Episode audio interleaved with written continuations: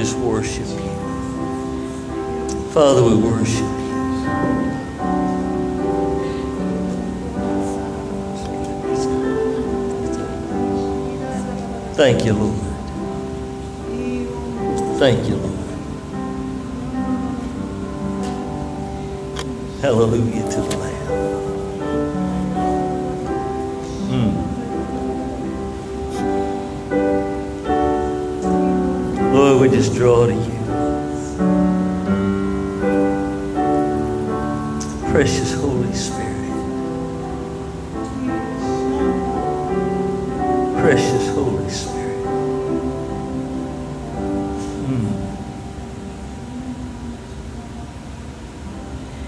Glory to the Lamb.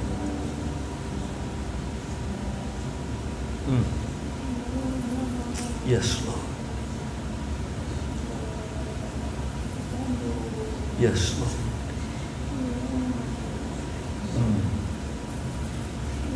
Yes, Lord. Mm.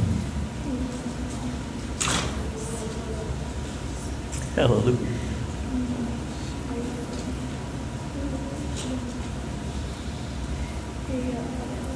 Yes, Lord.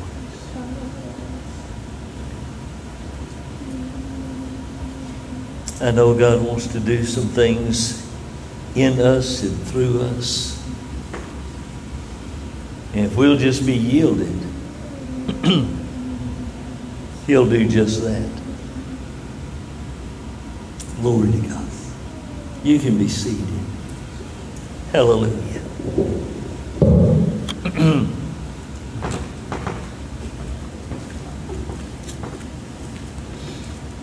Hallelujah. Hallelujah. Mm.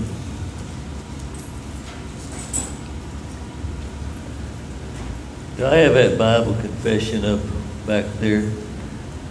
I like doing this because if we're not careful, we let so much negative come out of our mouth. If I didn't have bad luck, I wouldn't have any luck at all. Nothing good ever happens to me. Uh, just on and on and on. And we curse our own selves. And we don't need to have to do that. Amen. So let's do this this morning. Raise your Bible up. If it's on your phone, that's your e version. Raise it up. Say it with me. This is my Bible. It's God's holy word. I am what it says I am. I can have what it says I can have. So I boldly confess. My mind is renewed. My body is healed. I'm saved by God's grace and live by His Spirit. Amen and amen. If you want to open your Bibles to Romans chapter 6, this is either going to be one of the shortest sermons or one of the longest. But got three books out there, might be the longest. it's going to be good. Yes, sir. In Romans chapter 6, verse 1, Paul asks a question. Really, God is asking a question. Paul wrote it down. What shall we say then? Shall we continue in sin that grace may abound? Now, let me give you the Wilson paraphrase of that. Should we just keep on living the same old lifestyle of sin? I mean, after all, God's grace is freely given, right? That's a Wilson paraphrase. But then God answers that, and the Apostle Paul writes, God forbid. And in other words, absolutely no. Now, let, let me say this, and I know I've said it before, but somebody needs to hear it again. God doesn't want us to not have sin in our life because God's just this big heavenly killjoy and, and fuddy duddy that just doesn't want you to have any fun. Is there joy? Is there pleasure in sin? Yeah, the Bible says there is for a season. And then it turns and bites you like a rattlesnake. God doesn't want us to have sin in our life. Why? Because it destroys and it's destructive. So, Paul begins to go through in Romans chapter 6 and he begins to really kind of lay out an argument or lay out what God says about having victory over sin. And the Spirit of God simply lays it out how we can live a lifestyle that is free from habitual, continual sin. Now, if I wanted to teach for about an hour, we could go into First John and we could go into to several other verses in different places. As long as you're in this life, there's the potential for you and me to mess up. And I don't know about you, but I guarantee you, since I got saved, I've sinned. Amen? We all have. But what God tells us is that we can live a victory over continual, habitual lifestyle of sin and the goal, as Paul said, is you know, I haven't attained, but I am pressing towards the mark of the prize of the high calling in Christ Jesus. You know, it's kind of like, you know, well, I, I, I may not have arrived, but I left the station. Amen? So, this is the goal that we want to go to. And th- there's a, a truth that God begins to lay out in these first several verses and, and I'm, I'm not going to read all of them because we'd wind up reading the entire chapter, and I, I just don't feel led to do that this morning. That's your homework. Go home and read all of Romans 6. But the first truth, y'all, is that God wants us to be born again. We have to be born again. You can't win victory over sin by just, okay, well, I'm going to keep all the rules. I'm going to do that. No, see, they couldn't do that in the Old Testament. You can't do it now. You've got to be born again. Where Paul, when he gets into this, where he's talking about being baptized into Jesus Christ, that entire teaching Paul is giving there about being dead spiritually, alive in our spirit man. And that's what that whole thing of being baptized into Christ is. And it's all related to this. There's got to be a salvation experience. And y'all, I, am not trying to preach hard this morning, but it's just, you know, there, there's a lot of times, and I, I, know because I had that in my life and my own experience, but we, we have a conviction experience without a salvation experience. Well, how do you know the difference in that? When you get born again, your desires change, your heart changes. Stuff on the inside of you is different how you want to do things is different. If you just get under conviction, you're sorry you got caught. I don't know about you, but when I was a teenager, you know, I was, I was doing a whole lot of things I wasn't supposed to be doing, and I wasn't convicted that I shouldn't do it. I just didn't want to get caught. Now is not the time to raise your hand. You know, but it, th- this is what God has for us. You know, we, we've got to be born again. And, you know, in John chapter 3, Nicodemus asked that whole thing of Jesus. You know, how can somebody be born again? How can you enter the second time into the womb? Well, the answer is you don't. He's not talking about a physical birth, he's talking about a spiritual birth. And something that's hard for us to comprehend is that literally when we get born again, what happens is our spirit man dies and then we're resurrected all in a twinkling of an eye. And on the inside, we're changed. We become one spirit with the Lord. We become a new creature in Christ Jesus. Paul said, and I don't think I've got that written down, but in Romans 10 9, that if we believe in our heart and confess with our mouth, we shall be saved. You know, so it, you, you've got to be born again. So, this is what it means to be baptized into Christ that our old man is crucified, we're dead, but by the resurrection power of God, we're born again. Now, the second thing, it really God kind of stirred in me.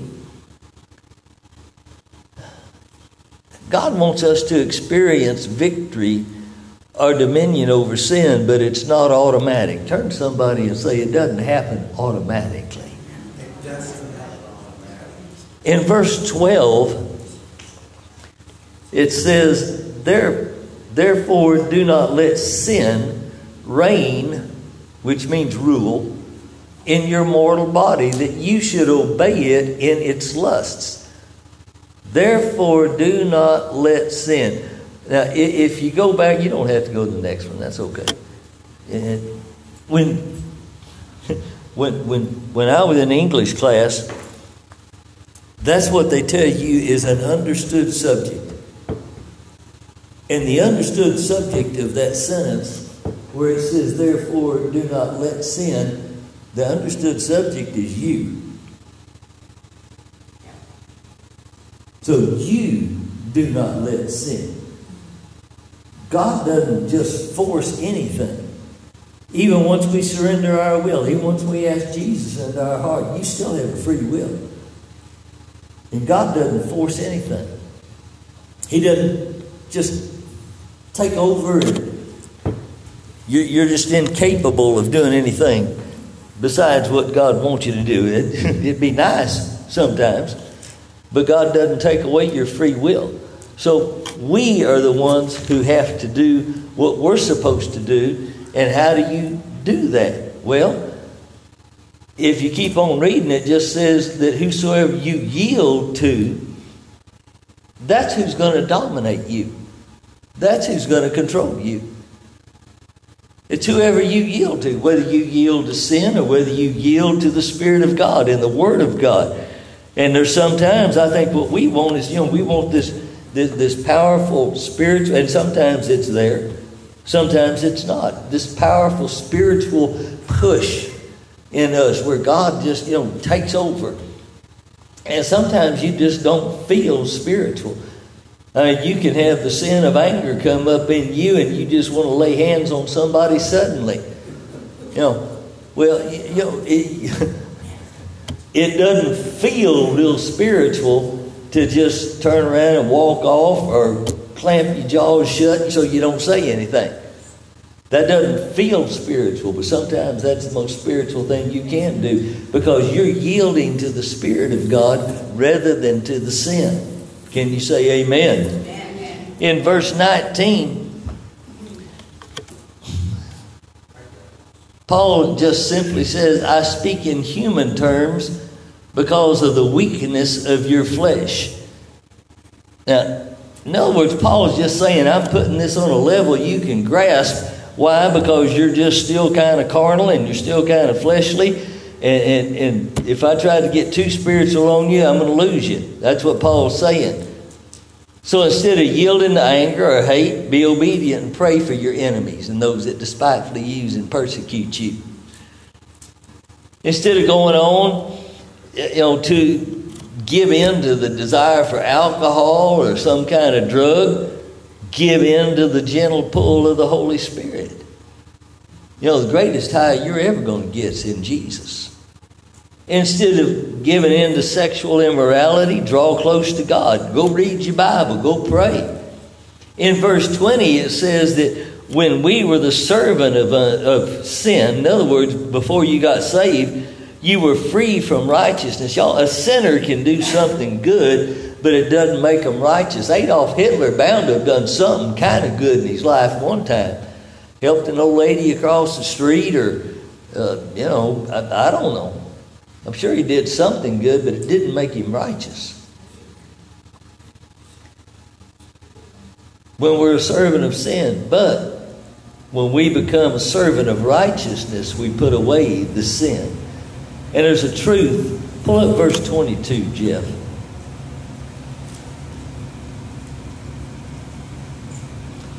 But now being set, but now having been set free from sin, and having become slaves of God, you have your fruit to holiness, and the end, everlasting life.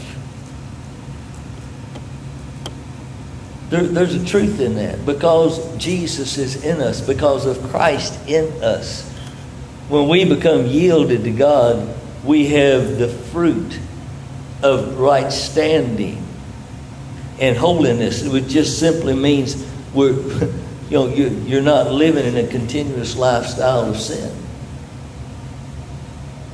The message that I really believe God stirred in me out of Romans 6 for this morning is this is to receive Jesus, reject the sin of the world, allow God's word to grow in me. And there's something powerful that God begins to do on the inside of me when I do that. And this is where this morning is really kind of different because I think a lot of times, y'all, we go to church and in our mind, it's just an ordinary Sunday. Sunday should never be ordinary. Worship service should never be just ordinary. But we can. We can get accustomed even to being in the presence of God. Have you ever really thought about the children of Israel coming out of Egypt? I mean, they grew so comfortable that even though God covered them with a cloud by day to protect them from the blazing sun, even though God provided a fire at night, a supernatural fire that gave warmth to the whole camp, even though God supernaturally brought water out of a rock, even though God fed them daily with manna that had to be gathered every day except for the Sabbath. Uh, so many supernatural things. And on top of that, you had about two million people. When you count women and children that traveled in that Exodus.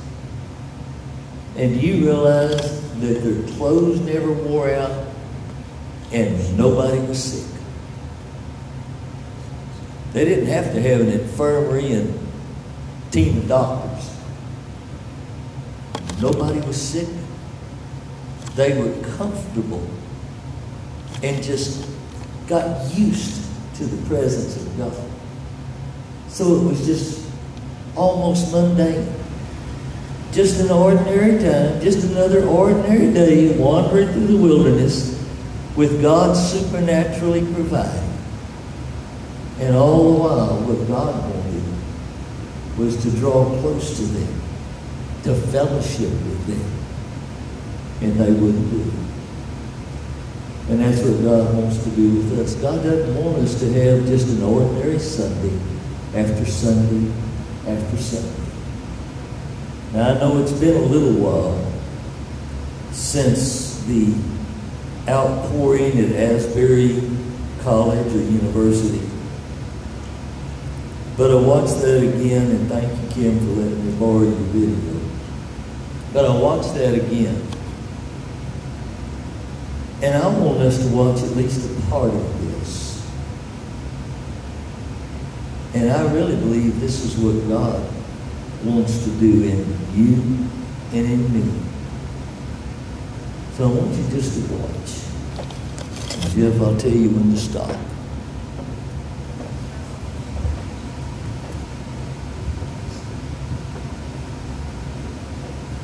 Jeff, if you can, let me turn these lights off.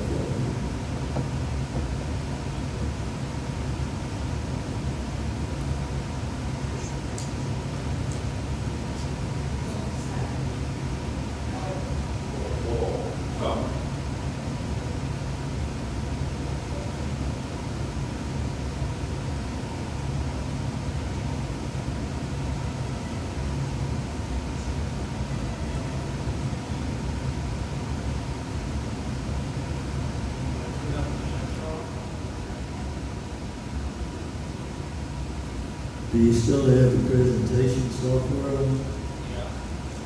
You probably got the screen blacked out.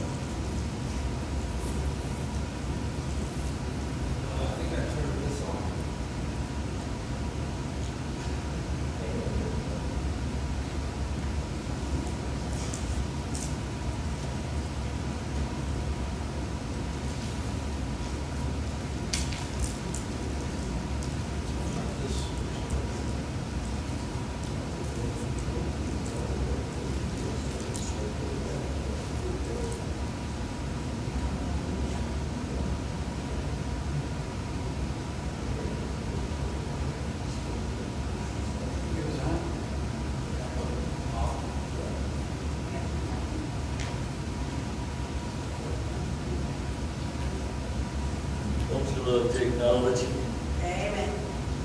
Real close.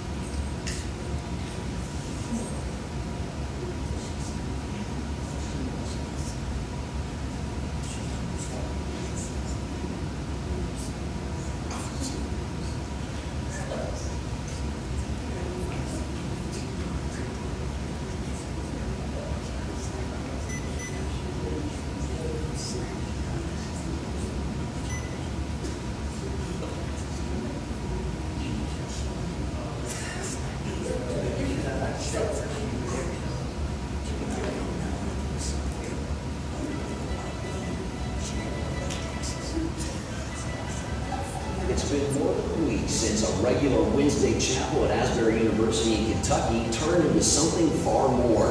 Students began repenting and praying at the altar and has continued unbroken. People are traveling to the university to join in this move of God. And the Holy Spirit spoke to me through his words and said, I forgive you. The lawn in front of Hughes Auditorium was covered with thousands of people from all over the country. We've seen people healed, come out of wheelchairs. People confess and be free. Flames from the Asbury University awakening have spread like wildfire, and it shows no signs of stopping. Wilmore,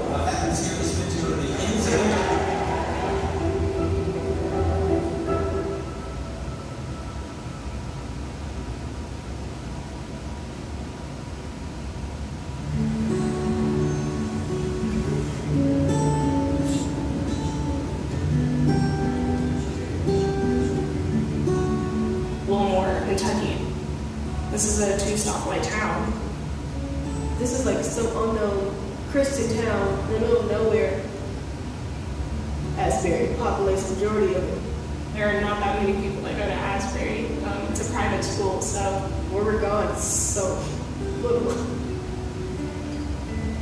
We are a Christian university, and our students, their experience, their discipleship, how do we come beside them and commission them to be the, the ambassadors and change agents for, for Jesus that is very fundamental to our mission? part of the DNA of Asbury is around surrender at the altar and giving all of ourselves to Jesus. So chapel is really formative in our body, like how we come together to be community. A notification pops up in the group chat. I see on my Instagram story it's something about people still worship over in I started seeing college students' heads peek back in and people running back in. Honestly, I was like, oh my goodness, like, this can't be happening. Like, People were just there praying and just being there in the presence of God. So we just continue.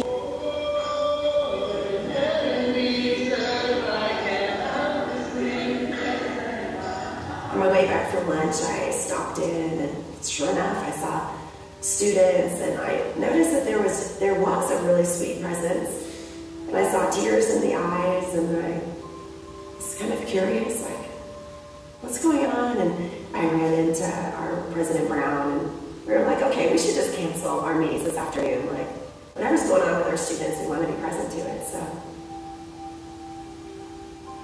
Well, about 1 p.m., 2 p.m., that group got bigger, and then it got bigger. And I thought maybe I should send an email out. In the middle of my class, the one class I did go to, I got an email from the president, and he was like, come join in and see what God is doing in Hughes.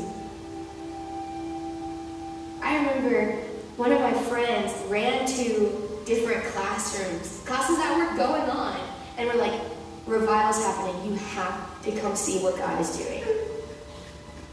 We met a professor as we were telling people who decided to cancel his two o'clock class, and he said, "I have to cancel my class. I'm, I'm, I'm just going to keep going." But we also humbly repent because when we have strayed, So we moved into times of just reading scripture. We moved into times of confession. I thought there's no way that God can forgive me.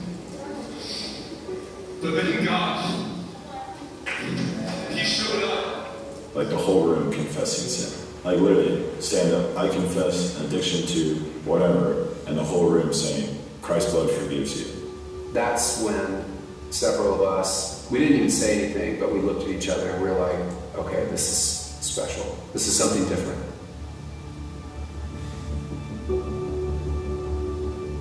I sat down and I just cried.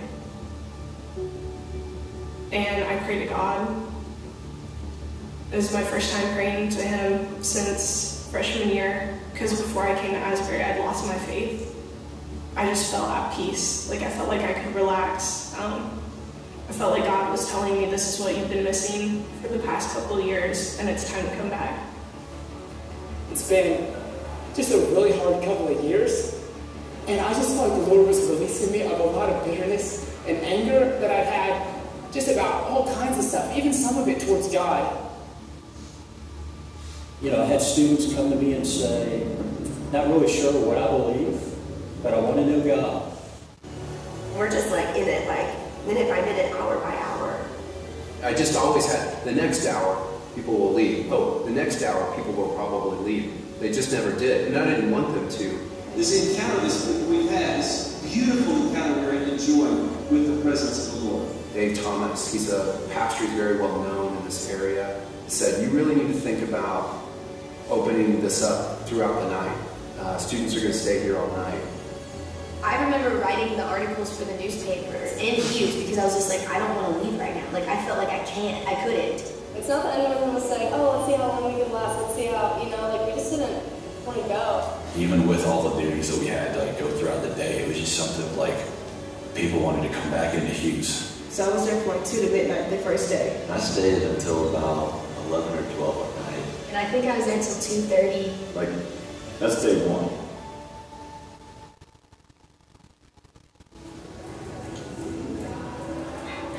I came over. Sure enough, there were still people there. And you know, from that point on, there was just continual worship and continual prayer. And it to take on its own. We have no sophistication of systems because it was just Asbury students. Then that night, the room's full, and like University of Kentucky students are coming, other local schools. And then more students came, and more students came, and we made some testimonies and some more content, sharing time, and that just grew.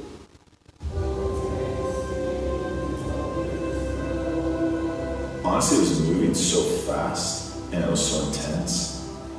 We're like, we should probably figure this out. So we sophisticated and had this like floor team that we'd meet literally in like a storage closet. Okay, so that's what we're doing. It's the big picture of where we're going. As we got together that first time, it wasn't a planned meeting, it was like, hey, we need to respond to this. And, and, and as Dr. Brown has said, give this some structure.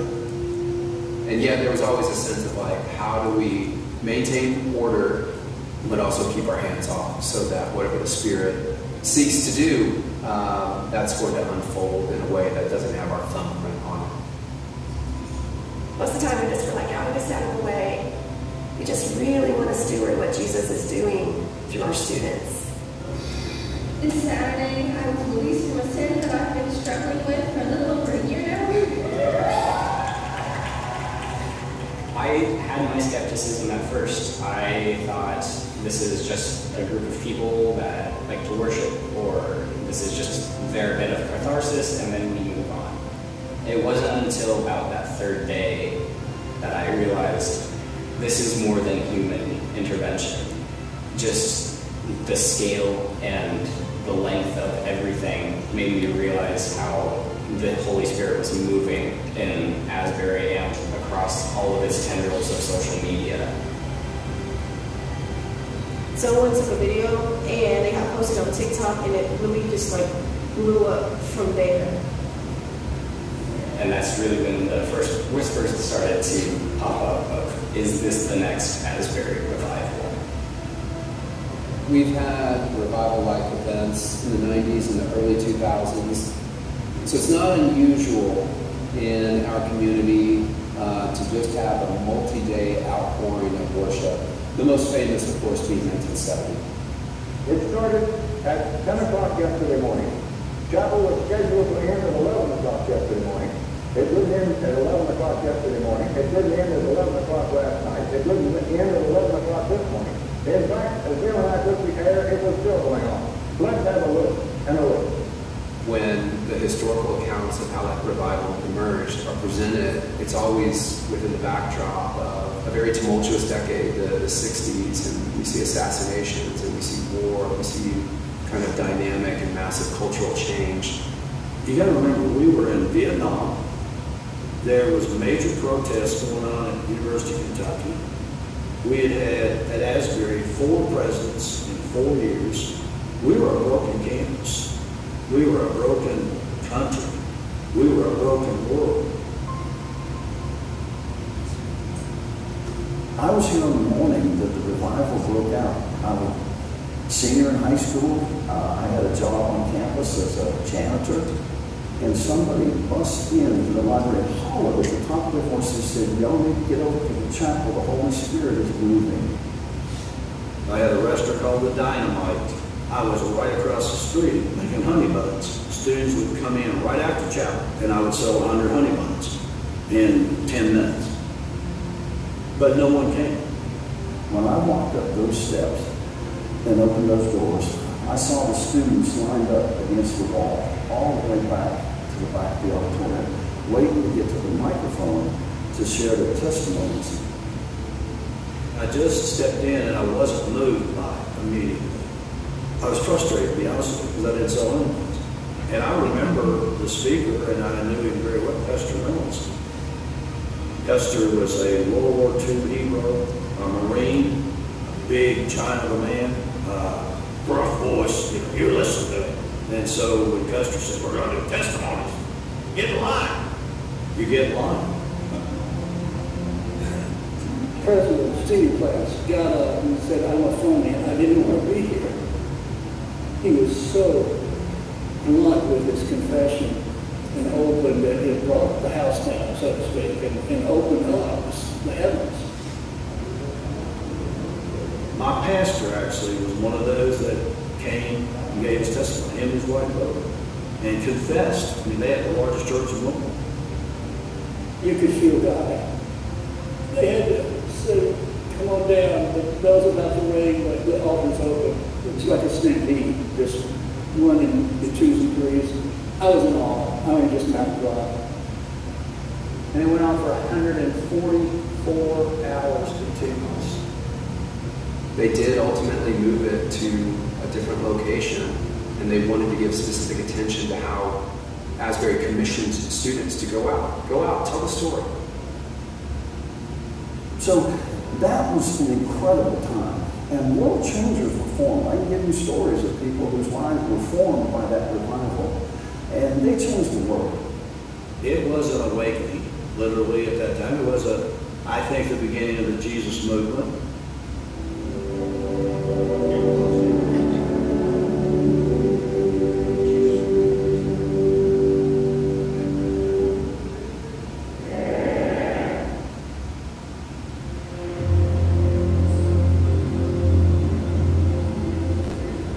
Me along with my family drove about 18 and a half hours to get here.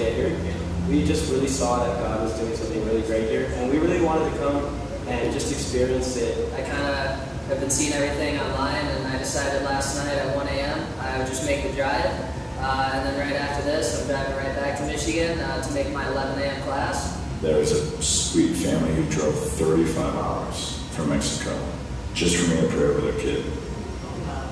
And they got back in their car and started driving home. We've always heard about the Azusa Street revival or the Great Awakening and Toronto revival, all that. We've heard about it. So, you know, in our times, there's a revival that has erupted, so we thought, you know, why don't we just be a part and witness the greatest move of God that's, that's going on here. So, We're excited. We're excited to see it spreading all over America and the nations of the earth. God is here. God is here. He's working right now. Come get yourself. some. You hear me? I mean, sort of, you know, like how many people can't even get into Hughes Auditorium, so they're overflowing across the street to the two chapels over there. We had lines of people around campus that made it hard to move around. There is no playbook for this. We went from a school to a church to Ocean Field in a week. Well, pause. The administration. To come. Yeah. It's not that much longer, but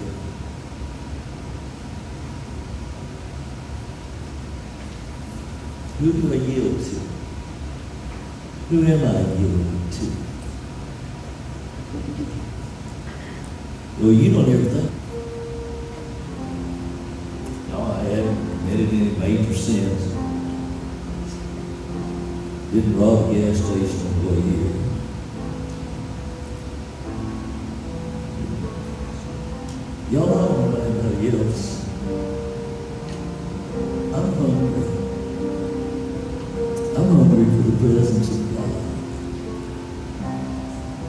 doesn't even have to turn out like that. As far as that goes, if you catch that, they didn't orchestrate anything.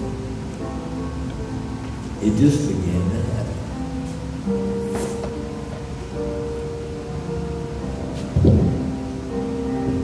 What would God do in a place out of the way?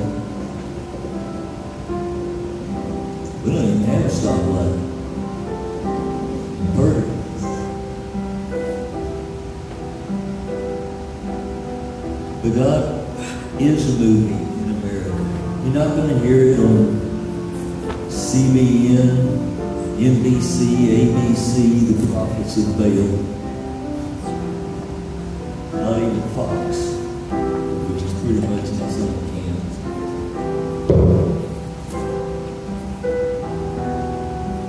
But I'm hungry. Start off just as an ordinary chapter. We can have just an ordinary Sunday. Something remarkable begin to happen. And I'm not saying this is the way God will do it, but then you begin to call some other people and some other friends, and then they, they begin to come with you. Maybe you say, well, I'll come by and I'll pick you up. You bring them to church with you. God begins to move and God begins to stir. I'm hungry for the presence of God. And I'm going to give you an invitation this morning. If you share that same hunger, will you join me at this altar and let's just pray for a season. Let's just pray for a season.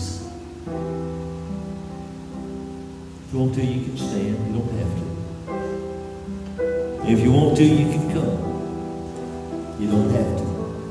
But if you're hungry, there's an invitation. Would you come? However God wants to do it